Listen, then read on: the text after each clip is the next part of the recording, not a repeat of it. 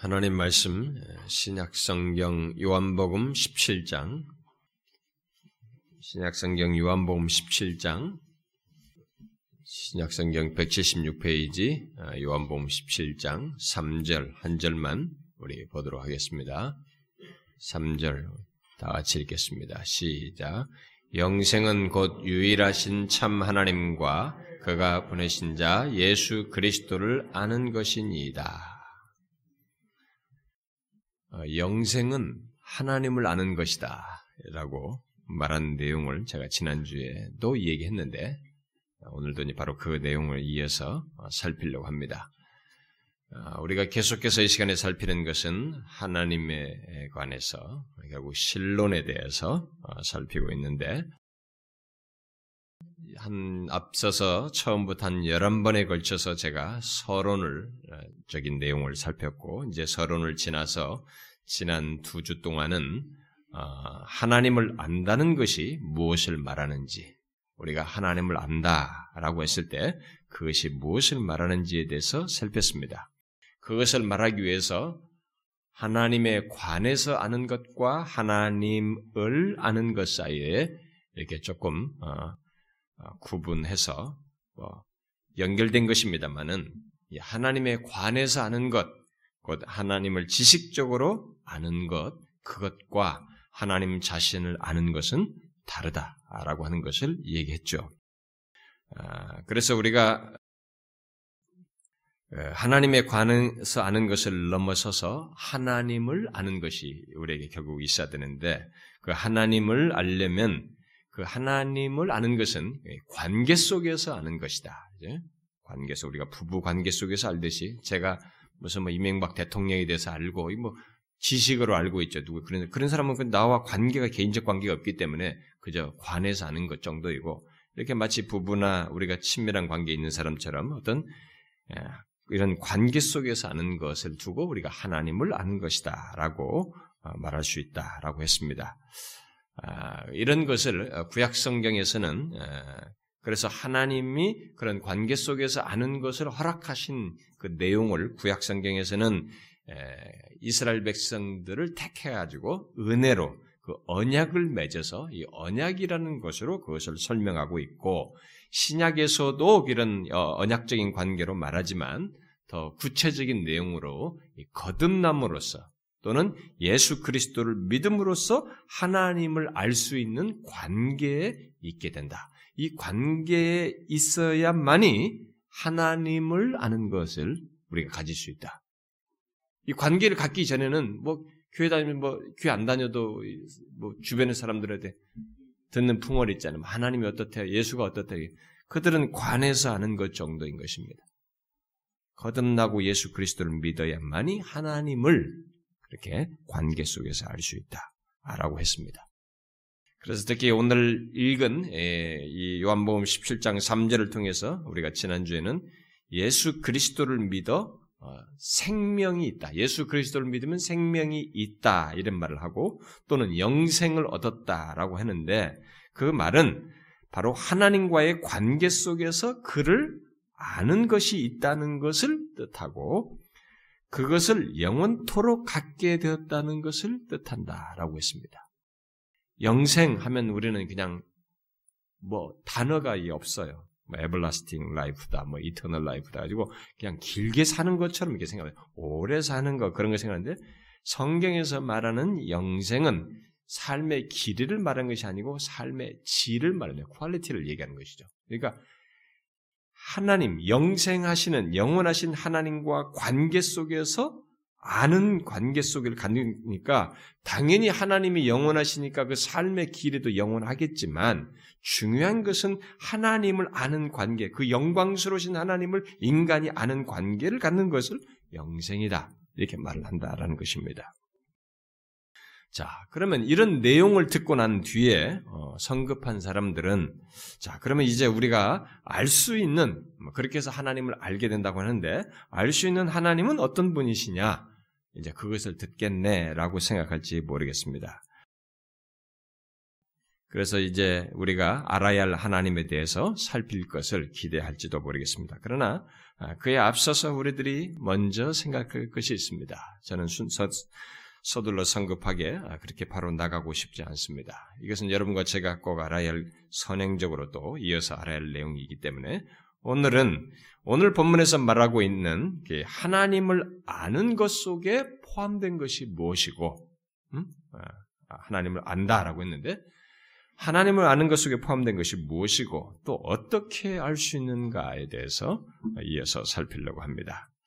자, 이것이, 이것이 있음으로써 하나님을 아는 길, 또는 하나님을 아는 범위에 대한 잘못과 오해에 우리가 빠지지 않을 수 있기 때문입니다. 우리가 지난 두 시간 동안에 살핀 하나님을 안다는 말의 성경적인 의미는 어, 제가 하나님과 하나님을 관계 속에 아는 것이라고 했는데, 자 그렇다면 결국 그 알의 성격을 제가 간단하게 이렇게 문자적인 면에서 기초적으로 성격을 규정을 했는데, 이제 우리가 저 거기서 나아가서 구체로 살펴야 할 것은 하나님을 아는 것과 관련해서 이제 구체적으로 그 알의 범위가 어떻게 되는가라는 것입니다. 하나님을 어느 정도 알 수 있겠는가? 얼마나 알 수 있는가? 쉽게 말해서 하나님을 안다고 할 때 얼마나 알 수 있느냐라는 것입니다. 자, 여러분들이 이런 질문을 해보았습니까? 하나님을 얼마나 알 수 있는지. 오늘 본문을 비롯해서 성경에서 하나님을 안다라고 할 때 그 알은 어떤 알을 말하는지, 그리고 어느 정도 아는 것을 말하는지 여러분들이 한번 생각해 본 적이 있어요? 어떻습니까? 하나님의 모든 것을 알 수 있다라는 말일까요? 성경에서 하나님을 안다라는 말을 했을 때, 아는 것이다 이렇게 말했을 때, 그것은 하나님의 모든 것을 다 알 수 있다는 말일까요? 제가 질문을 그때를 약간 올렸으면은 그렇지 않다는 것이 거의 거기에 포함되어 있죠. 어떤 사람들은 아, 유한한 인간은 하나님을 알 수 없다. 유한한 인간은 하나님을 아예 알 수 없다라고 하는 소위 불가지론이라고 하는 뭐 이런 말이 몰라도 됩니다만은 하여튼 책에 보면 많이 나와요. 근데 불가지론을 주장을 합니다. 그러나 성경은 어, 특히 오늘 본문은 하나님을 알 수 있다라고 분명히 말하고 있습니다. 그동안 우리가 살폈던 호세아서 6장 3절에서도 힘써 여호와를 알자. 하나님을 알라고 하나님은 또 나를 아는 것을 원한다라고 직접 말씀하셨어요. 그러므로 우리는 분명히 하나님을 알 수 있습니다. 문제는 성경에서 하나님을 안다고 했을 때 그 속에 어떤 의미와 내용을 담고 있는가라는 것입니다. 그와 관련해서 우리들이 먼저 어, 말해야 할 사실은 성경에서 하나님을 안다고 했을 때 그 알은 설사 거듭나서 하나님과의 관계 속에, 하나님과 관계 속에 있다 할지라도 하나님을 완전히 아는 것을 말하지는 않는다는 것입니다. 이것을 우리가 먼저 정리할 필요가 있습니다. 그 이유는 하나님은 무한한 존재이신데 반해서 우리들은 유한한 피조물이기 때문에 그렇습니다. 여러분과 저는 어느 때부터 들어와서 태어나서 어느 때 죽어버립니다. 유한해요. 그래서 성경의 욥기서의 그 소발이 말을 하지 않았습니까? 네가 하나님의 오묘함을 어찌 능히 측량하며 전능자를 어찌 능히 완전히 알겠느냐? 라고 말했습니다. 다윗도 시편 145편에서 여호와는 위대하시니 그의 위대하심을 측량하지 못하리로다. 그랬습니다. 아, 옛날 신학자들은 무한한 것을 유한한 것 속에 담을 수 없다는 원리를 가지고 소위 하나님의 불가해성 이해할 수 없다. 불가해성을 말했습니다. 그렇습니다. 우리들이 무한한 것을 압축시켜서 무한대 어떤 무한한 것을 압축시켜서 유한한 공간에 밀어 넣을 수 없듯이 무한하신 하나님을 유한한 우리들이 헤아려 이해한다는 것은 가능하지가 않습니다. 우리는 유한한 존재로서 지식도 부분적이고 제한적이어서 무한하신 하나님에 대한 총체적이고 완벽한 지식을 갖는다는 것은 불가능해요. 바빙크의 말대로 하나님의 지식과 능력은 우주 안에 다 나타낼 수 없습니다. 하나님이 가지신 그 지혜와 능력을 다 모든 것을 이 우주 만물과 이 모든 세상 시공간 속에 또 인간이라는 한 존재에 다 나타낼 수가 없습니다. 우주 또한 그것을 다 충만히 나타낼 수가 없는 것이죠. 또 하나님께서 피조물에게 또 피조물 안에 자신을 온전히 다 드러낼 수 없습니다. 그래서 예수님께서도 마태복음 11장에서 아들 외에는 아버지를 아는 자가 없다라고 말한 것입니다. 또 고린도전서 2장에서 하나님의 일도 하나님의 영 외에는 아무도 알지 못하느니라라고 말했습니다. 그러므로 우리가 하나님을 안다고 할 때 먼저 생각할 사실은 바로 이것입니다. 곧 우리가 알 수 있다고 한 그 하나님은 무한하신 하나님이시며 우리는 유한한 피조물이라고 하는 사실이에요. 설사 하나님께서 우리와 특별한 관계를 맺으셨다 할지라도 우리는 여전히 피조물이며 결코 하나님이 될 수 없다는 것입니다. 성경에 우리 그리스도인들을 두고 신의 성품에 참여한 자다라는 말을 하기도 하고 장차 하나님 나라에 이르게 되면 우리가 하나님과 같을 것이라고 말하기도 하지만 그 모든 것은 우리가 그렇게 영광스럽게 되고 하나님을 대면할 수 있는 조건과 상태를 이 피조물인 인간이 그런 특별하고 영광스러운 조건과 상태를 갖게 된다는 것을 말하는 것이지 하나님이 된다는 것을 말하는 것은 아닌 것입니다. 그래서 우리는 이 땅에서부터는 물론이고 설사 완전한 하나님 나라에 완성될 하나님 나라에 이르러도 하나님을 완전히 알지는 못하는 것입니다. 바울이 고린도전서 13장에서 지금은 거울을 보는 것 같이 희미하나 그때에는 얼굴과 얼굴을 대하여 볼 것이요 내가 부분적으로 하나 그때에는 주께서 나를 하신 것 같이 내가 온전히 알리라라고 이런 말을 했지만 그가 말한 내가 온전히 알리라는 말 또한 하나님을 완전히 이해할 수 있다는 말이 아닌 것입니다. 그것은 그것은 제가 앞서 말한 것과 같이 그런 특별한 조건과 상태에 이르는 것을 그래서 하나님을 아는 데 있어서 그 풍성하게 알 수 있게 될 것을 말하는 것입니다. 그래서 반트리라고 하는 신학자는 이렇게 말했습니다. 우리는 하나님의 피조물들이다. 우리는 지금 하나님을 완전히 이해하기 불가능하고 내세에도 하나님을 완전히 이해하기는 불가능하다. 우리가 장래에는 지금 아는 것보다 더 많이 알 수 있을 것이다. 특별히 우리가 천국에 이를 때에는 지금 아는 것보다 더 알 것이다. 그러나 완전히 이해하여 알지는 못할 것이다. 그렇습니다. 또 존 디크라고 하는 사람은 좀 더 상세하게 이렇게 말했습니다. 하늘 성도들은 마음의 눈으로 하나님을 볼 것이다. 왜냐하면 하나님은 신체적 육안으로는 보이지 않기 때문이다. 그들은 이성과 믿음으로 볼 수 있는 것보다 더 명확히 그를 볼 것이며 지금까지 자신을 계시한 것보다 더 넓게 그를 알게 될 것이다. 그러나 그의 마음이 하나님의 지구함을 한꺼번에 상세히 알 수 있을 정도로 확장, 확장되지는 않을 것이다. 무한한 완전성을 이해하려면 그들도 무한한 자가 되어야 하기 때문이다. 전국에서도 그들의 지식은 부분적일 것이다. 하나님에 관해서 그렇다는 것이죠. 그러나 그들의 행복은 온전할 것이다. 그 이유는 그들의 지식이 그 감각에는 온전한 것이 되고 그 주제를 수용할 수 있는 능력에 알맞기 때문이다. 우리는 그것이 점진적일 것을 믿는다.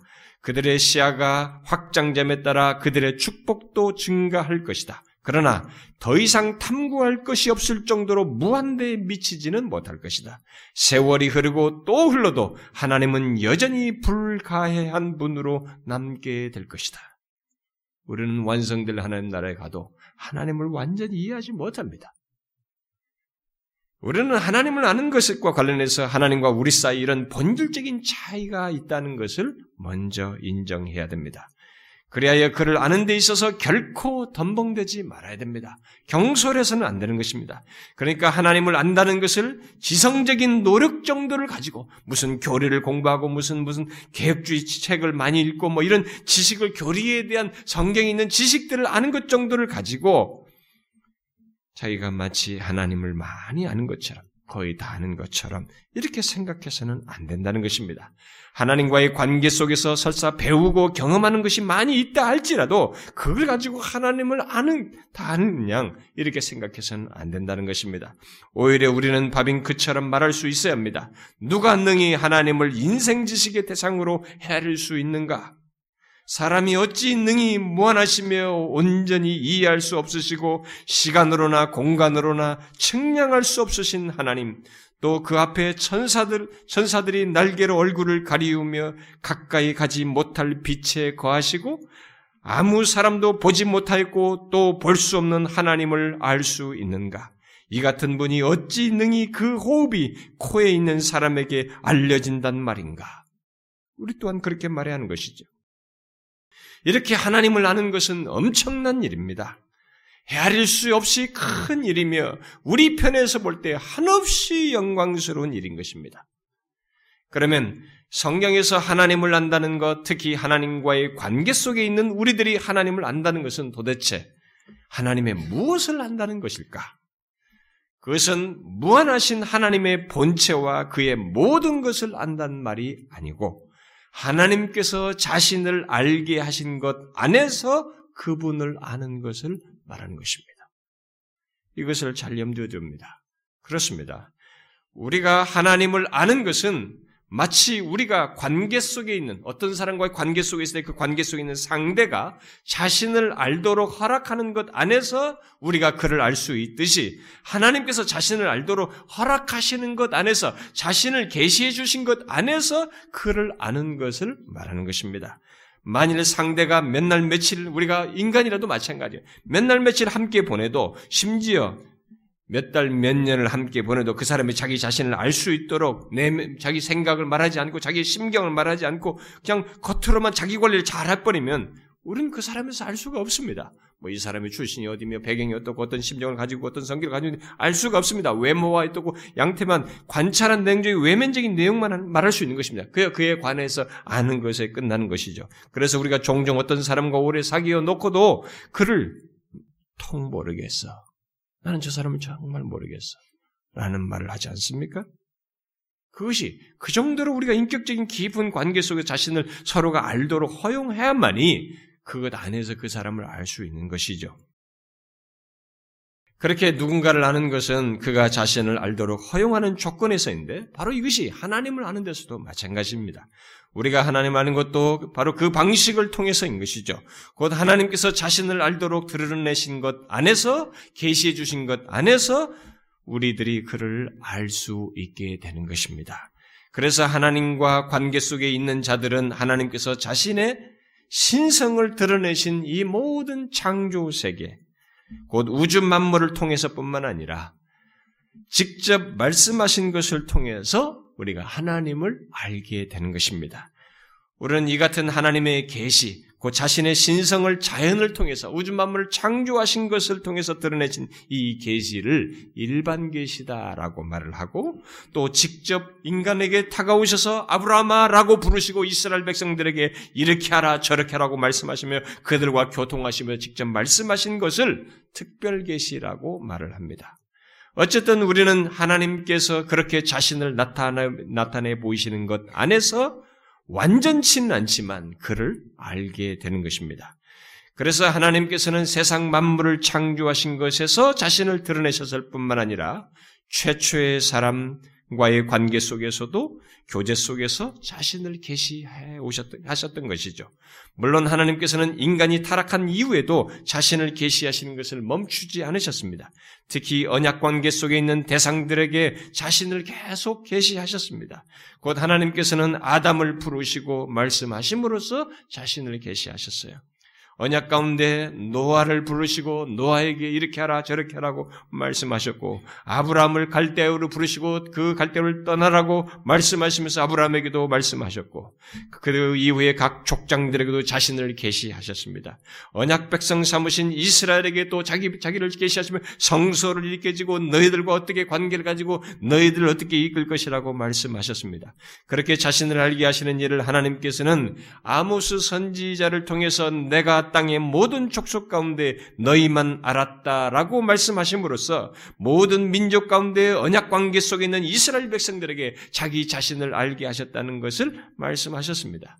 그러다가 마침내 하나님께서 친히 육신을 입고 이 땅에 오심으로써 볼 수 있는 하나님, 예, 볼 수 있는 조건 속에서 그 볼수 볼수 없는 하나님을 볼 수 있는 조건 속에서 드러내심으로써 더욱 생생하고 풍성하게 알게 하시는 일을 하셨던 것이죠. 그 뒤로도 성령 하나님께서는 사도들에게 하나님과 그의 일들을 계시하여서 알게 알도록 하셨고 또 성령을 소유한 모든 그리스도인들 안에서 또 그리스도에게 성령께서 역사하심으로써 계속 하나님을 알게 하시는 일을 하시고 있습니다.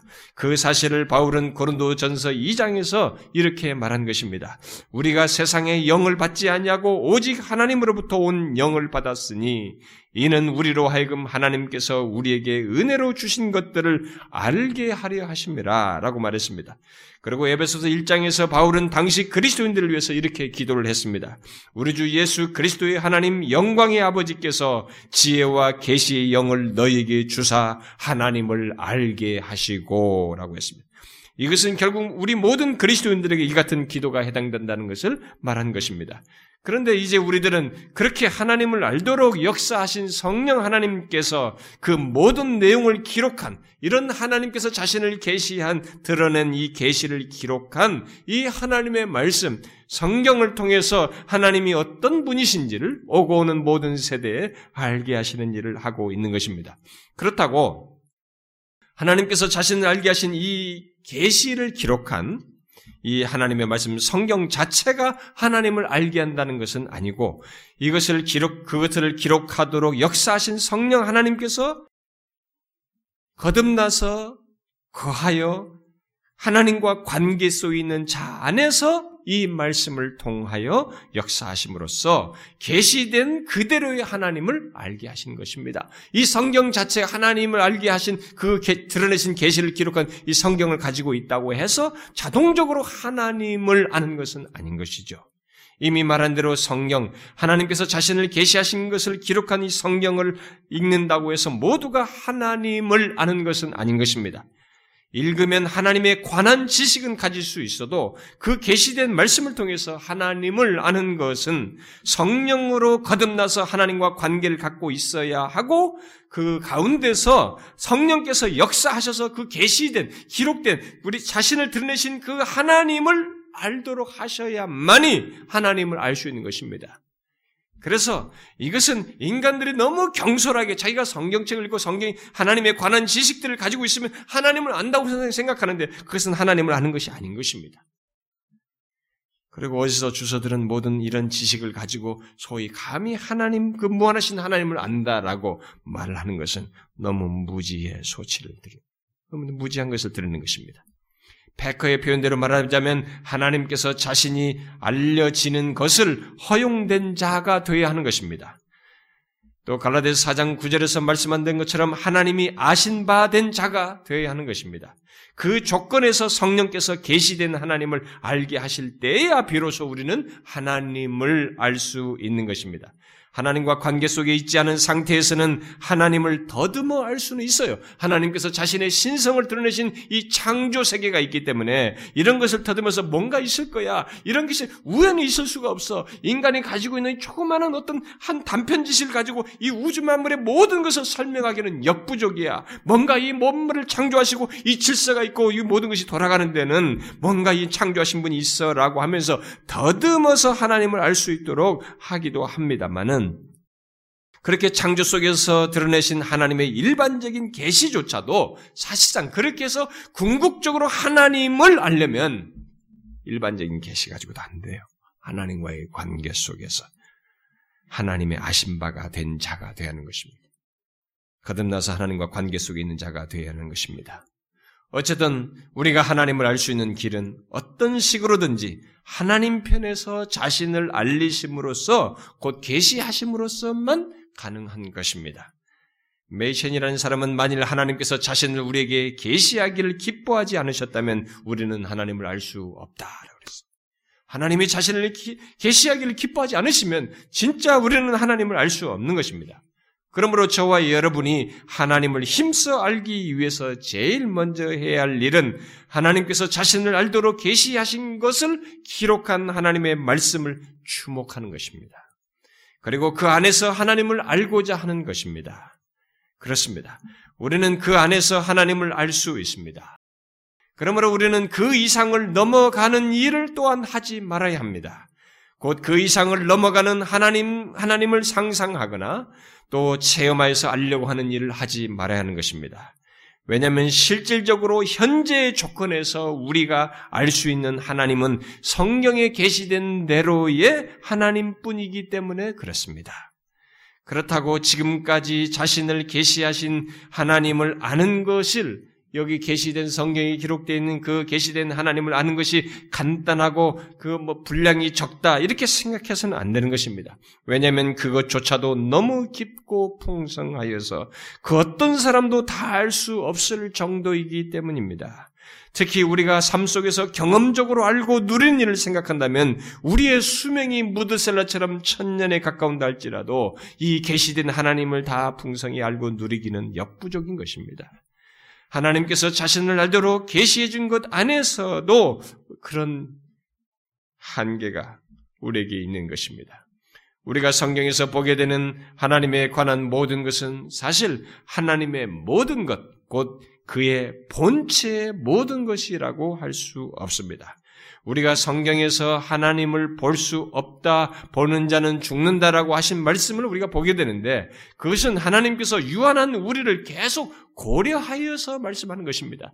우리의 조건 자체가 그런 것입니다. 실제로 성경이 기록된 하나님에 관한 내용들은 하나님의 본체를 드러낸 다양한 속성들이 지나지 않은 것입니다. 속성들이라고 할 수 있어요. 쉽게 말하면 하나님께서 역사 속에서 자신을 알도록 드러내신 모든 관계 속에서 드러내신 내용들, 어? 그것은 또 그것을 기록한 이 성경 속에 하나님에 관한 이 모든 지식은 하나님께서 우리 수준에 맞추어서 자신을 보이신 것입니다. 자신을 드러내신 것이죠. 자신을 알게 하신 것입니다. 그래서 이 칼빈이라는 사람은 하나님께서 우리에게 말씀하실 때 마치 어린아이의 혓잘배기 소리로 말씀하시는 것과 같다라고 그랬어요. 우리가 애기들 있잖아요. 꼬맹이 애기들. 같애는 그래 떠 그러죠. 응? 뭐가 떠 그러잖아요. 부모들이 같애난 아기를 알아듣도록 혓잘배기 소리를 하는 것처럼 하나님께서도 비천하고 유한한 우리들과 교제하기 위해서 혀짧은 소리를 내신 것이다 이 말입니다. 이런 사실을 모르고 사람들이 하나님을 너무 쉽게 말하고 너무 편한 상대로 말하며 하나님을 맘만 먹으면 알 수 있고 또 내 원대로 조종 가능한 분처럼 여기는 것은 여기는데 그것은 혀짧은 소리로 대하시는 하나님과 또 그런 그렇게 대하지 않으면 안 되는 하나님을 알 수 없는 자기 자신의 조건을 알지 못하고 취하는 태도인 것입니다. 여러분 하나님의 본체 곧 그분의 존재의 모든 것은 우리가 아는 것보다 알 수 있는 것보다 훨씬 큽니다. 우리의 생각이 미칠 수 없을 정도로 큰 것입니다. 만일 하나님이 가지신 자신의 지혜와 신성과 능력을 다 드러낸다고 보세요. 이 우주 만물에 우리가 광대하네 어쩌네 저쩌네 이런 거 어떻게 했어요? 빛이 있으라 말씀에서 된 것이에요. 이게 아무리 탁월하고 엄청나고 광대하다 할지라도 그분 자신의 신성과 능력을 다 드러낸 일부인 것입니다. 그분의 존재의 그 무한한 것들을 우리가 어떻게 다 알 수 있겠어요. 그래서 하나님께서는 우리를 혀짧은 소리로 자신을 우리에게 알려주시고 주신 것입니다. 그리고 우리는 그렇게 하지 않으면 하나님을 알 수 없는, 아예 알아들을 수 없는 그런 자들인 것입니다. 하나님께서 그동안 자신을 계시해 주신 내용은 그것을 드러내신 그런 식으로 자신의 짧은 것 안에서, 짧은, 혀짧은 소리 안에서 드러내신 것들인 것이죠. 그러므로 우리가 교만하지 말아야 합니다. 하나님을 아는 데 있어서 우리는 혀짧은 소리를 들음으로써만 알 수 있다는 것. 그래서 그렇게 계시해 주신 것 안에서 하나님을 알 수 있는 자들이라는 것을 인정해야 합니다. 우리는 아무리 뛰고 날아도 우리가 이 세상에서 아무리 탁월하고 놀라워도 우리는 연약하고 유한하며 단명한 존재들인 것입니다. 그런 조건에서 무한하신 하나님을 조금이라도 알 수 있다는 것은 그것 자체가 영광이고 엄청난 일인 것입니다. 그러면 우리는 여기서 한 가지 의문을 가질 수 있습니다. 그것은 하나님의 본체를 완전히 알 수 없다고 한다면 하나님께서 그동안 역사 속에서 자신을 알도록 계시하신 것은 도대체 무엇이냐라는 달리 말하면 하나님의 본체와 그동안 역사 속에서 계시하신 것은 어떤 관계가 있는가라는 것입니다. 뭐 조금 어려울지 모르겠어요. 이런 설명을 하려면 조금 어려울지 모르는데 추위를 집중해서 여러분들이 인내하면 쉽게 이해할 수 있습니다. 성경에 기록된 하나님에 관한 내용들은 곧 하나님께서 자신을 알게 하시기 위해서 언약 가운데 있는 백성들에게 계시하신 내용들은 주로 하나님의 속성들이라고 할 수 있습니다. 다시 말해서 하나님이 어떤 성품, 어떤 특성을 지니신 분이신지를 주로 보여준 것이라고 할 수 있습니다. 말하자면 하나님은 불변하시고 무한하시고 영원하신 분이시며 전능하시고 지극히 지혜로우시며 거룩하시고 은혜로우신 분이시라는 등등을 주로 이렇게 드러낸 것이라고 볼 수 있습니다. 자꾸 그 하나님의 이런 여러 면들을 이렇게 마치 특성들을 그 성품들을 드러낸 것이라고 할 수 있습니다. 결국 옛날부터 신학자들이 하나님에 관해서 물었던 세 가지 질문이 있는데 그 세 가지 질문 중에 세 번째에 해당하는 질문이 성경에 나와 있는 하나님에 대한 묘사들이라고 할 수 있습니다. 옛날 신학자들이 하나님에 관해서 물었던 세 가지 질문이 있습니다. 첫 번째 질문은 하나님은 존재하는가? 제가 여러분들에게 잘난 체 하려면 라틴어를 해야 되는데 이 사람들이 라틴어로 다 물었거든요. 간단히 한국말로만 하겠습니다. 하나님은 존재하는가? 과연 신은 존재하는가? 두 번째, 하나님은 무엇인가? 라는 것이었어요. 그게 두 번째 질문. 세 번째 질문은 하나님은 어떤 성품 또는 특성을 지니고 있는가, 가지시는가? 라는 것입니다. 첫 번째 질문은 하나님의 존재에 대한 질문이고, 두 번째 질문은 하나님의 본체 또는 본성에 대한 질문이고 세 번째는 하나님의 속성들에 대한 질문이죠. 성경은 첫 번째 질문, 곧 하나님의 존재에 대해서 증명하는 말을, 말이나 어떤 별도의 말을 하지 않습니다. 자꾸 사람들이 하나님의 존재가 어떻고 어떻고 막 얘기하고 하나님의 존재를 증명하려고 하는데 성경은 일체 하나님의 존재 증명에 대한 기술을 하지 않습니다. 왜? 자신이 행하시고 천지를 창조하셨고 그 창조하신 것 안에 사람에게 말씀을 하셨고 이렇게 행하시고 말씀하시는 것을 통해서 이미 자신이 존재하시는 것을 드러내고 있기 때문입니다. 말하고 있으면 존재하는 거 아니에요? 행하고 있으면 존재하는 거 아닙니까? 그래서 굳이 그렇게 그런 것을 증명하는 얘기를 하지 않는 것입니다. 그리고 두 번째에 대해서도 별도로 말하지 않습니다. 하나님이 무엇인가? 그분의 본체와 본성에 대해서도 별도로 말하지 않습니다. 아, 곧 하나님 하나님을 하나님 되게 하시는 것이 무엇인지에 대해서 별도로 말하지 않습니다. 아, 우리는 그렇게 그래서 의문을 가질 수 있습니다. 왜 하나님의 본체에서 왜 말씀을 하시지 않는가? 그런 것을 왜 성경이 많이 기술하지 않는가? 아, 말할 수 있습니다. 첫 번째 질문이야 실제로 하나님께서 역사 속에서 말씀하시고 행하시는 것이기 때문에 물을 필요가 없고 깊이 공감이 되지만 이 두 번째 질문에 대해서는 하나님께서 우리에게 어차피 자신을 알게 하시며 말씀하셔야 되는 거 아닌가? 자신의 본체를 드러내셔야, 드러내셔야 하지 않는가 라고 생각할 수 있습니다. 그러나 이유가 있습니다. 그 이유는 제가 이미 앞에서 말한 대로 우리의 조건 속에서 하나님을 알 수 있도록 하기 위해서 하나님이 취하신 방법 때문에 그랬습니다. 하나님이 취하신 방법이란 하나님의 본체를 이 세 번째 질문에 대한 답인 하나님의 속성들을 드러냄으로써 알도록 하게 하시는 방법이에요. 무슨 말인지 아시겠습니까? 우리의 유한한 조건은 하나님의 본체의 모든 것을 알 수가 없습니다. 그래서 하나님께서는 자신의 속성들을 드러내심으로써 자신의 본체를 어느 정도 알게 하시는 방법을 취하신 것입니다. 이런 사실을 간파했던 종교학자들은 하나님의 본체에 알 수 없음에 대해서 많이 말을 했지요. 특별히 루터는 하나님의 감추어진 면과 나타난 면을 대비해서 말을 하고 곧 감추어진 하나님, 나타나신 하나님을 구별하여서 하나님의 본체에 알 수 없음을 강하게 주장했습니다. 더욱이 그는 하나님께서 자신을 나타내시어 계시하신 것에서도 본체대로 나타내지 않으시고 알 수 없도록 흑암의 막으로 그 본체를 씌우셨다라고 주장했어요. 칼빈도 하나님의 본체는 너무 심오하여 우리가 발견할 수 없으며 그에 대해서 사색하는 것은 무용하다라고 했습니다. 그러나 칼빈은 거기서 멈추지 않고 우리는 하나님의 본체를 드러내는 속성들을 통해서 그 본체의 지식 얼마를 알 수 있다라고 말을 했습니다. 지금까지 하나님의 백성들은 그렇게 해서 하나님의 하나님이 무엇인지 곧 그분의 본체를 어느 정도 알 수 있게 된 것입니다.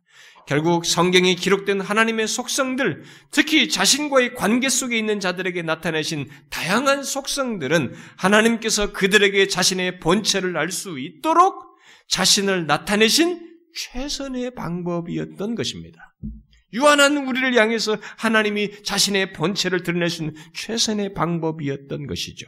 그러므로 우리가 하나님을 안다고 할 때 그 알면 그의 속성들을 통해서 하나님을 아는 것이요. 그의 속성을 통하여 하나님의 본체를 부분적으로 아는 것이라고 말할 수 있는 것입니다. 이에 대해서 제임스 오르라는 사람은 이렇게 말했어요. 우리는 하나님을 그의 절대적인 본체의 심호까지는 알 수 없다. 그러나 우리는 적어도 그가 우리 왜 우리와의 관계로 그 자신을 계시하신 정도만큼은 그를 알 수 있다라고 했습니다. 그렇다고 옛날 어떤 신학자들처럼 하나님의 본체와 속성을 분리해서는 안 되는 것입니다.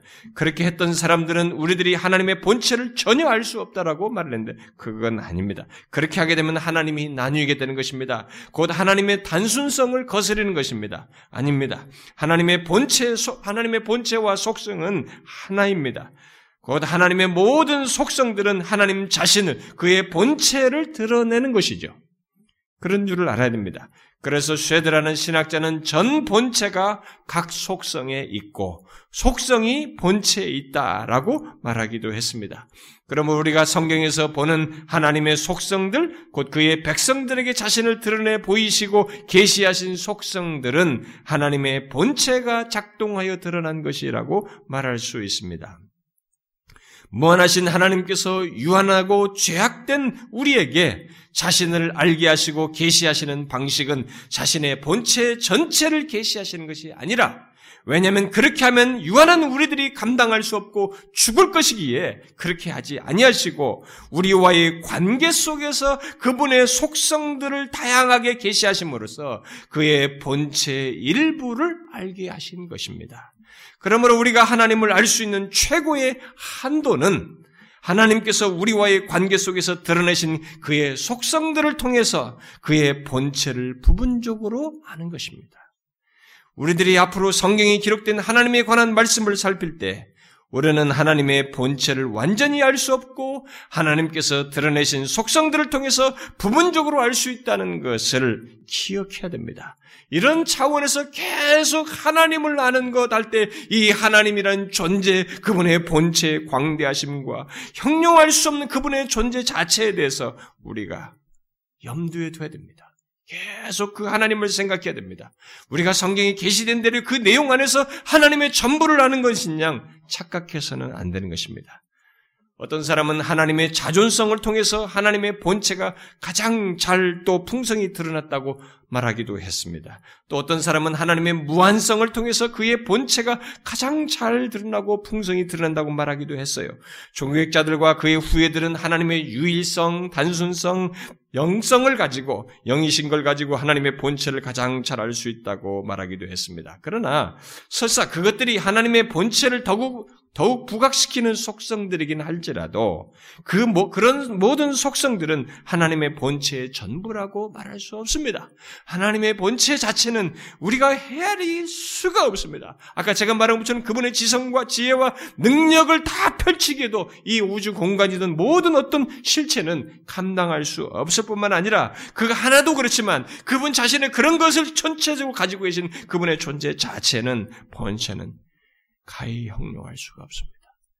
여러분과 제가 있는 무슨 박사 하나 받으려고도 몇 시, 몇 년씩 해서 무슨 하나의 전문 분야를 하나 얘기를 하지만 우리가 이 인간이 만드는 지식도 전부를 일생을 다 투자해도 다 알지 못하지만 그런 인간 조건, 그런 조건 속에서 하나님의 어떤 한 부분도 아니고 전능하심도 아니고 지혜도 아니고 섭리의 영역 같은 것도 아니고 그분의 이런 모든 것이 속성들이 드러난 그분의 본체 자체를 안다는 것은 가능할 수 없어요. 그저 이런 모든 속성들은 그런 본체 전 일부에 지나지 않는다고 말할 수 있는 것입니다. 우리는 이 사실을 염두에 두고 하나님께서 그동안 피조물인 우리와의 관계 속에서 계시하신 바 안에서 하나님을 알고자 해야 합니다. 우리는 그 과정에서 하나님을 다 알 수 있는 것처럼 경솔하게 덤비는 일을 하서는 안 되는 것입니다. 특히 하나님의 본체를 다 알 수 있는 것처럼 생각하거나 또 경험할 수 있는 것처럼 생각해서 그와의 합의를 추구하는 신비주의적인 그런 태도를 취해서는 안 되는 것입니다. 오히려 겸손히 우리의 피조물됨, 곧 우리의 유한함과 죄악됨을 고려하여 자신의 속성들을 드러내 보이심으로써 하나님의 존재 자체를 부분적으로나마 알게 하신 것 안에서 그를 힘써 알고자 해야 하는 것입니다.